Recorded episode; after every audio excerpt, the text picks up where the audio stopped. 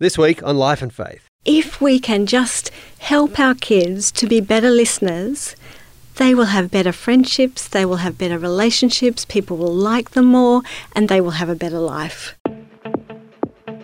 We get compassion fatigue because the news only actually brings to us the terrible things. So we lose perspective. Wow, he's going to have this as a lifelong thing. I cannot tell you the number of old people that I'm talking with who are surprised by the reality of death.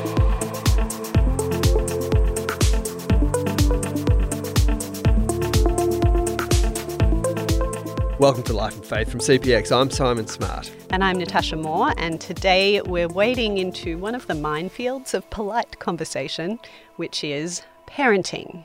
Yes, there are a lot of strong opinions and insecurity, and I'll speak for myself, guilt bound up in the way we choose to raise kids. And, and look, it might be perhaps the highest stakes thing most of us will do in our lives. So it's not surprising that temperatures tend to run high when we talk about this. Well, I'm more of an observer on this, not being a parent myself, but I do find this stuff really interesting. Yeah. Um, our guest in today's episode, Susie Lee, uh, she really convinced me that the way that we parent as a culture is going to be one of the most crucial things for how we change the world or try to or don't.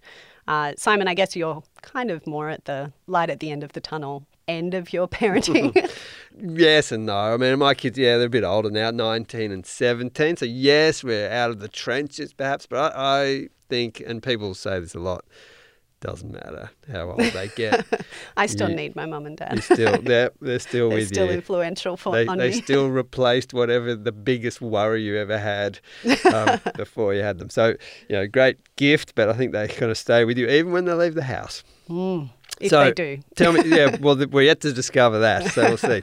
Yeah, my daughter thinks she'll be there for a long time to come, and I'm not arguing with that yet.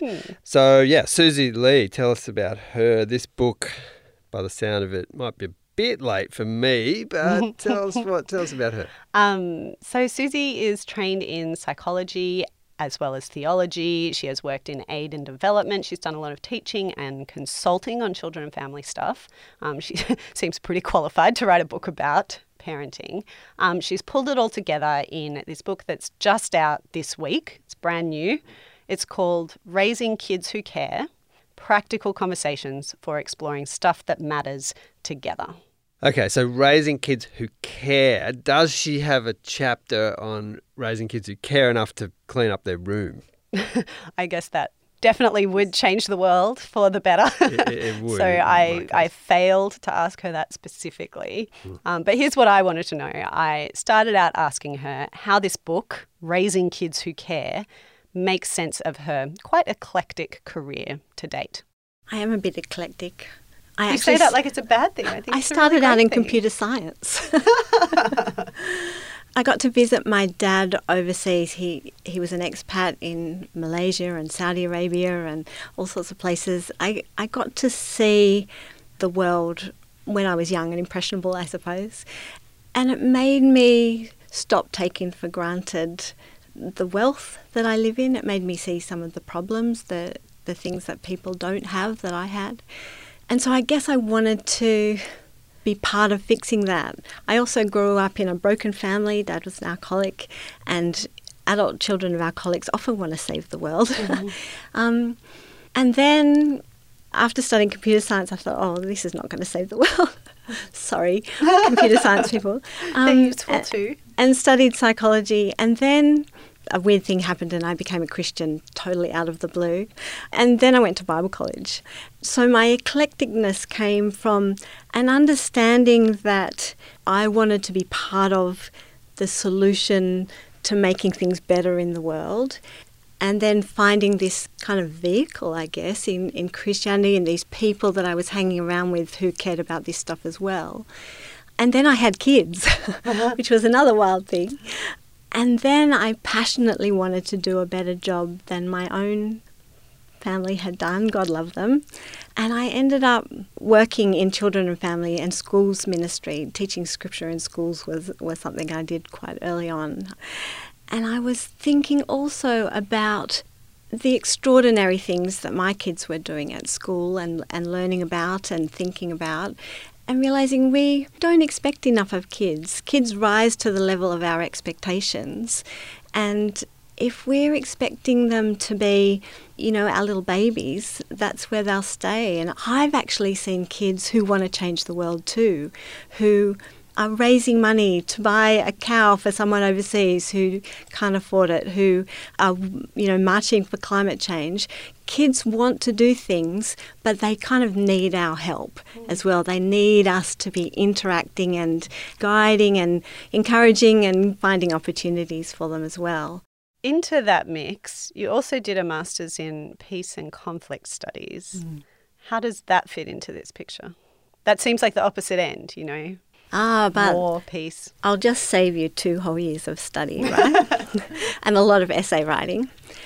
The theories of peace and conflict studies are exactly the same, whether we're talking internationally or interpersonally, because internationally are still people as well one essay we had to pick a conflict anywhere in the world, Israel, Palestine, whatever you like. I chose my husband's family. Oh. It was fascinating, let me tell you. um, I had just come out of children's ministry into that study, and I was I was a big f- fan of TEAR at the time, the Aid and Development Organisation, um, and I'd been talking to my kids about that. And so part of what I looked at in my peace and conflict masters was how we can raise children to become peacemakers. What skills we can give them. I was going into high schools and starting social justice groups from teenagers who who were studying legal studies and human rights and and wanting to do something practical with it. I've been thinking about this stuff, I guess, for the last 15 years. What's your goal with the book then? How does it work? Well, what I would like to do is change the world. One family at a time. I think the world needs people who care. And I'm interested in prevention rather than cure. So maybe from those early days, I know how important those first few years of life are for building trust and relationship and hope and love and self worth and loads of things in those first couple of years of life that come back out, you know, developmentally again when kids are teenagers. And if those needs haven't been met, that becomes a problem later on. And I know in myself, you know, about every 10 years I have to go to a counsellor about something, and it's always the same sort of thing, and it's to do with my dad, and, you know, and Dad and I are great. We've been to a counsellor together, and that was really helpful as well. But there's a hole inside me that that will always be there, and knowledge is power, and I understand it. But if we can do a really good job of parenting when kids are young and they're building their moral framework and their their natural generosity and compassion and sense of justice which they're born with, if we can do a good job of fanning that into flame, then in a generation's time, we're going to be much better off. In fact, there's a fabulous book called Parenting for a Peaceful World. That was one of the reasons I did the Masters as well, by Robin Grille, who's a, a counsellor here in Sydney. And he looked at a branch of psychology that looks at whole cultures and looks backwards. So, Nazi Germany, why, why do you have a whole generation of young men prepared to listen to this crazy guy? Or Yugoslavia, the last communist country to fall, why did they have such violent war there? And they look back to the dominant child rearing practice a generation earlier. In Nazi Germany, a generation earlier, fathers were very distant and authoritarian, and so paradoxically, young boys grow up wanting this stern father figure. In Yugoslavia, apparently, it was very harsh, even violent parenting practices a generation before. And violence is learnt behaviour, it's not part of the human condition. And so, if we can do a really good job with our children and raise them up to care, I'm going to change the world. So, your book is about having these conversations that are really important and that are often quite difficult or complex about, you know, the reality of the way the world is, which is in many ways not great. Um, and those are things that people often want to protect their children from. So there's this kind of tension there between wanting to shelter them from everything that's wrong with the world, but wanting to raise kids who are across what's wrong with the world and want to make it a better place, as you talk about. How do you balance that? That's a very good question. And do you think we tip too much towards just kind of protecting kids from reality? Reality exists, so don't we want to prepare our kids for it rather than just have them blundering into it? Research says that porn is finding kids as young as eight years old. Do we want porn to just find them, or do we want to prepare them in some way?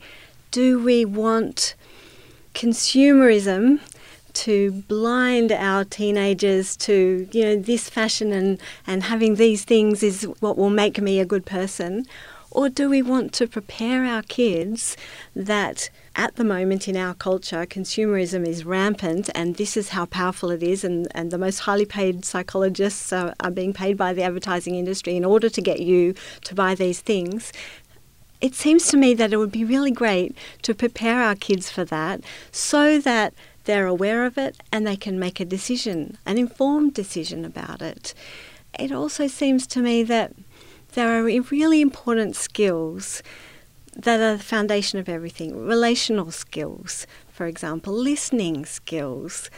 If we can just help our kids to be better listeners, they will have better friendships, they will have better relationships, people will like them more, and they will have a better life. But if we don't intentionally do these things, maybe they'll pick it up because we're really good listeners, but maybe they won't because we're too busy on our phones or or whatever. It just seems to me that being intentional about the things that matter is going to prepare our kids.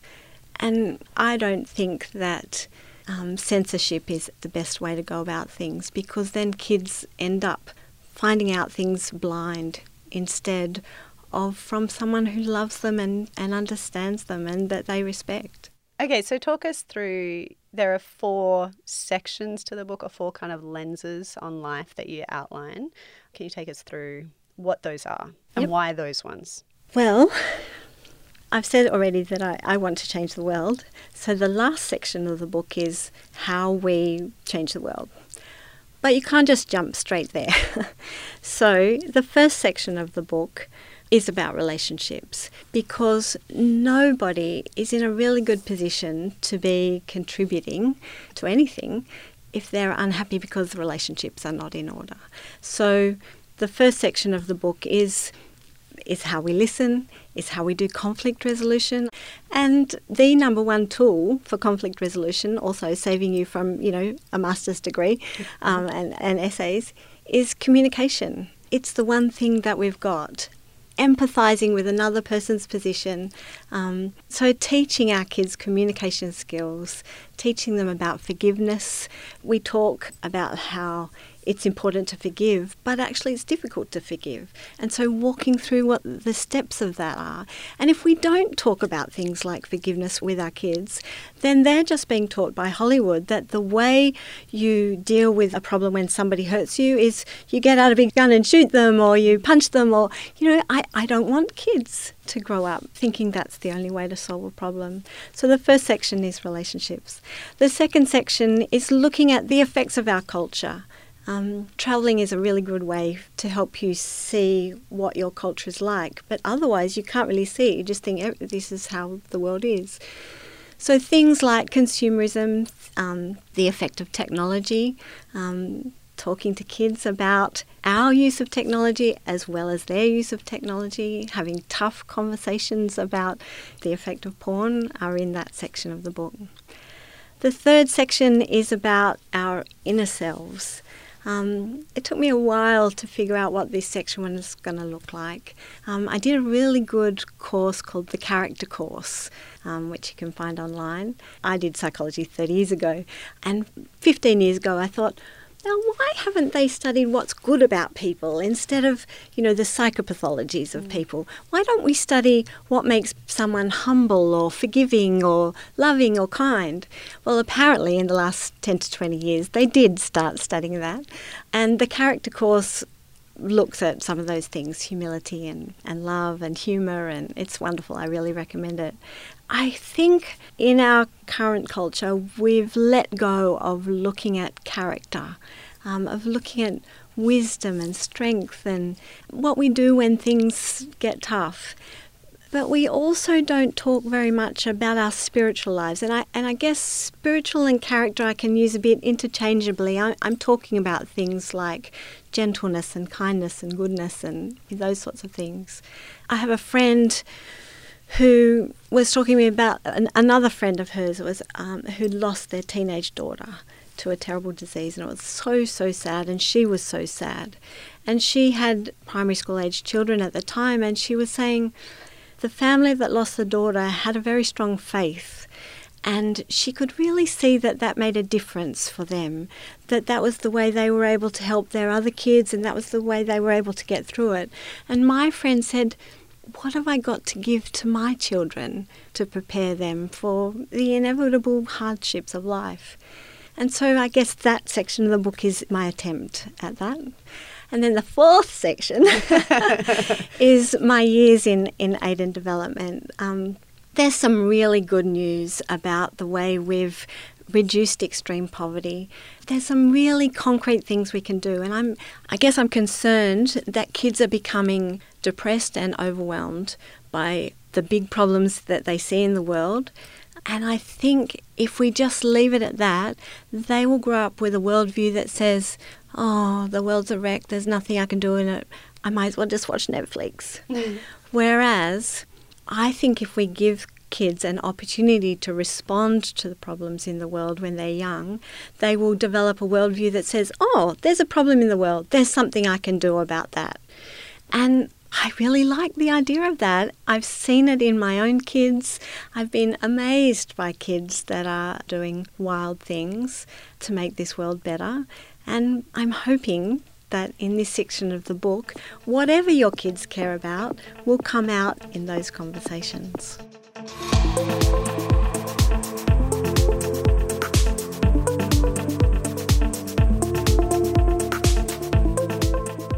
This is Life and Faith, and Natasha is speaking with Susie Lee. Her brand new book is called Raising Kids Who Care Practical Conversations for Exploring Stuff That Matters Together. Coming up, talking to kids about money and climate change and finding purpose in life. Also, dealing with our failings as parents. So one of the, you know, real distinctives of the book that you've written is that it's not just kind of an explanation of the theory of all this and here's how you should have better conversations with your kids. You have conversations. There's kind of activities for the family to sit down and do together. Would you like to take us through one or two of those? Um, tell us how that works, how it plays out. All right. I've just opened the book at random. Great. this is how much you you can trust that they're all quality. um, I wrote them in kind of a structure so that each of the 40 conversations, and there's, there's 10 in each of the four sections of the book, um, have six steps. It's like imagine you're going on a family trip, so you'll have to know where you're headed, um, you'll have to pack your bags. So there's a section where I, I, might give you a story or some information that you need to have the conversation. You read the map so that you, you know, you, you have the steps that you need to take. Um, and then there's on the road, which is the questions or the, the discussion points. And then there'll be an un unpacking bit after your trip where, oh, well, how did we feel about all that? You know, things that might have come up. And then the last one is, you know, making the journey matter. So I, I might give you some suggestions for following up ideas if you like that, or it's your opportunity to say, right, what's our action item? so where I've opened it at, ra- random is how much money matters. Um, I read this amazing thing that parents would rather talk to their kids about sex than about money, which floored me. So in the in the packing the bag section of that one, I tell a story about how there was one family were wanting to explain to their kids how money doesn't just grow on trees. So they actually brought home their wage in coins. I just imagine the bank when you would turn up and say, "Can you turn this into coins?" And they dumped all the coins out on the dining room table and said, Right, kids, this is the money we've got for the week and the kids, you know, like, wow, we're rich. Mm. then the kids and the parents together started dividing it. Okay, this is how much we need for the mortgage, and this is how much we need for food, and so on. And I get them to answer questions like, "Do your values help you decide how much money you need?" It's this is in the culture section where we're in a very wealthy culture at the moment, and I think we don't realise that Australia is is one of the richest countries in the world, and not everybody lives like this. And so, it's a way of helping us understand what materialism is. Mm. There's another one that looks at a purposeful life. How do we live a, a life full of purpose? And it gets you to um, kind of draw Venn diagrams of if you think about what do you really like doing, what are you really good at is in is one circle, and then there's another circle of what do you really care about. You know, is it caring for sick animals or is it world peace? Write down that in one circle, and then what does the world need? What are some of the problems in the world? And kind of this sweet spot is when those three intersect, and and I really like the idea of helping raise kids who think that they have a purpose in life. That we're not just here to play games and, you know, it's not just about me, but but we're here to contribute to the common good, that we're here to find something that we're good at that really meets a need for someone or something in the planet. So, do kids get into these conversations? Do they? Do some kids just kind of roll their eyes and dig their heels in? Why does it work? How does it work? The first iteration of this book about 10 years ago was written for kids because I had been trying this stuff out with kids. And just in my son's public school, I would go in each week and teach special religious education to them. It was a really great way to get to know the kids that were my the friends with my kids. And that's when I started being really amazed at how much they did care. I would just ask them simple questions or tell them stories about kids overseas, and they would want to do something about it. They were they felt so strongly, but they didn't you know they didn't know what to do with those feelings. And when I first wrote the book, I knew that kids would get into it, and I know that when I'm with them, I can, you know, stir them up to get into it, but I wasn't sure they would pick it up by themselves. And so the idea of, being a book for families is that, and the families that have tried out these conversations, the parents have had to make it happen, but then they haven't been able to stop the kids talking. So, one conversation I, a family had, the dad pushed the kids into doing it, but then they talked for an hour and a half about climate change, and their action at the end was the next car they bought was going to be electric. Mm. So, if nothing else, I've changed the world already. and the kids themselves actually run the conversations. Yeah. Right? I have a few reasons for that.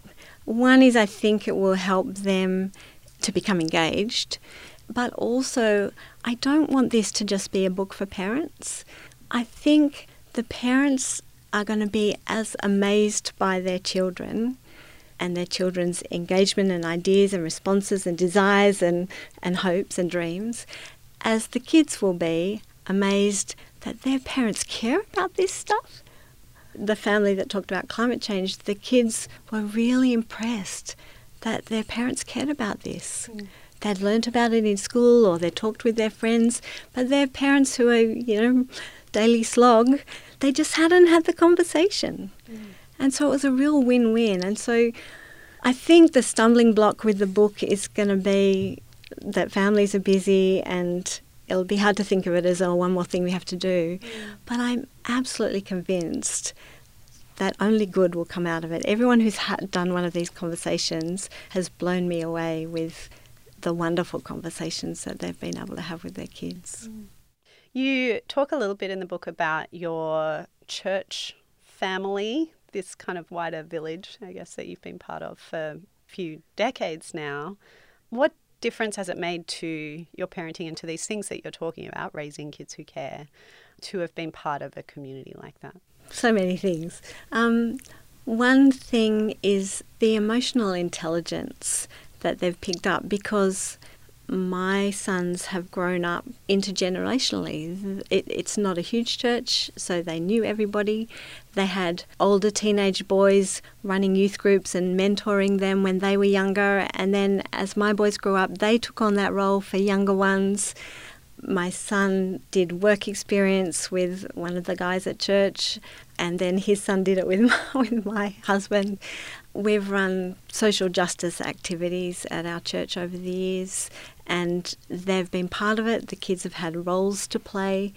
So they're very comfortable talking to adults. It's been one interesting thing um, that they noticed was different with their friends. Um, they've also understood the importance of hospitality as we've shared in different, different people's homes and, and helped each other when things have gone wrong. Being part of a community, it became natural to my sons that we are people who care about each other, who care about the world, and, and see ourselves as people who are involved in making the world better. I feel like it's all the things that I've talked about. They've developed a worldview that there's a certain way the world should be. That God suggests, you know, this kingdom of God is a place where people won't be hungry, where people will be cared for. And my boys have seen that in real life. The way my faith expresses itself is I want to be living that now. I, I want to be part of bringing that kingdom of God to earth um, as it is in heaven, as they say. And so, you know, the Bible's full of examples of care for the, the stranger and the oppressed. We had an asylum seeker live with us for a year. This was not a theory that my boys heard about. They saw it in my house and in other people's house in, in our community. And yeah, I'm really, I'm really proud of the caring people they are. Uh, one is a renewable energy engineer, and the other one loves birds and is into conservation and hasn't had a hot shower in years because he wants his grandchildren to know that he did everything he could to care for the planet. The other reason I think we should have these family conversations is because, as you know, parents, we're so busy and we can forget our youthful idealism. And having a child tell you but we need to care for these people. It's extremely motivating. um, I want to ask you something a bit complicated here because you talk about your grown sons and how they are people who have grown up to care about the world and to do something about the problems that they see around them. Um, and that's almost kind of a letter of recommendation for you to be writing this book. Look, you know, you did this and it worked. But then, of course, parenting isn't all kind of input equals output, no, right? And that no. can be quite a depressing or high pressure way of thinking about it. Um, like I've heard it said that the basic principle of the universe is not, we think it's cause and effect, but actually it's death and resurrection. Mm. That something, you sow something and maybe it sprouts into this yeah. plant. I wonder if you could comment on, like, parenting is still going to be so imperfect. And even if people tick all the boxes and do all the things in your book, like, it doesn't always work out, right? Why do you think I want to teach kids about forgiveness? they need to forgive me. um, I really hope that I haven't given that suggestion that everything should be perfect. And the feedback I've had is that I don't talk like that. Honestly, most of the time I've just watched in amazement as my kids have turned out to be these wonderful people. And, you know, maybe I'm writing the book to try and figure out how that happened. they definitely take after their wonderful father. That could be it. Um, I think what I'm hoping with the book is that parents and children will will walk along together. I often say to my kids, I'm just making this up as I go along. and there's something humble about that and there's something kind of relaxing as well. If you feel like you've always got to be teaching your kids and you've always got to know the answer, it, what a, what a terrible burden to bear because we don't. And so that's part of my faith as well. I, I think being a Christian is recognizing I can't do this on my own, I need help. And starting from that point is not a bad way to set up your kids either.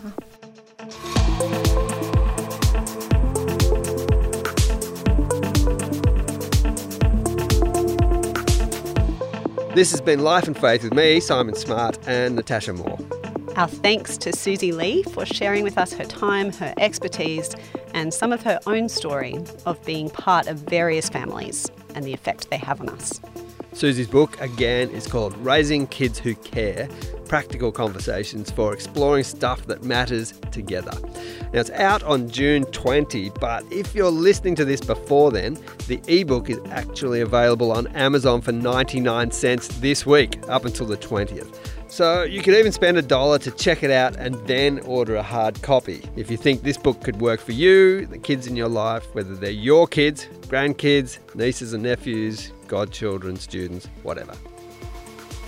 Next week. I think we in the West have told ourselves that part of our mission is to constantly seek to secure ourselves against the rest of humanity.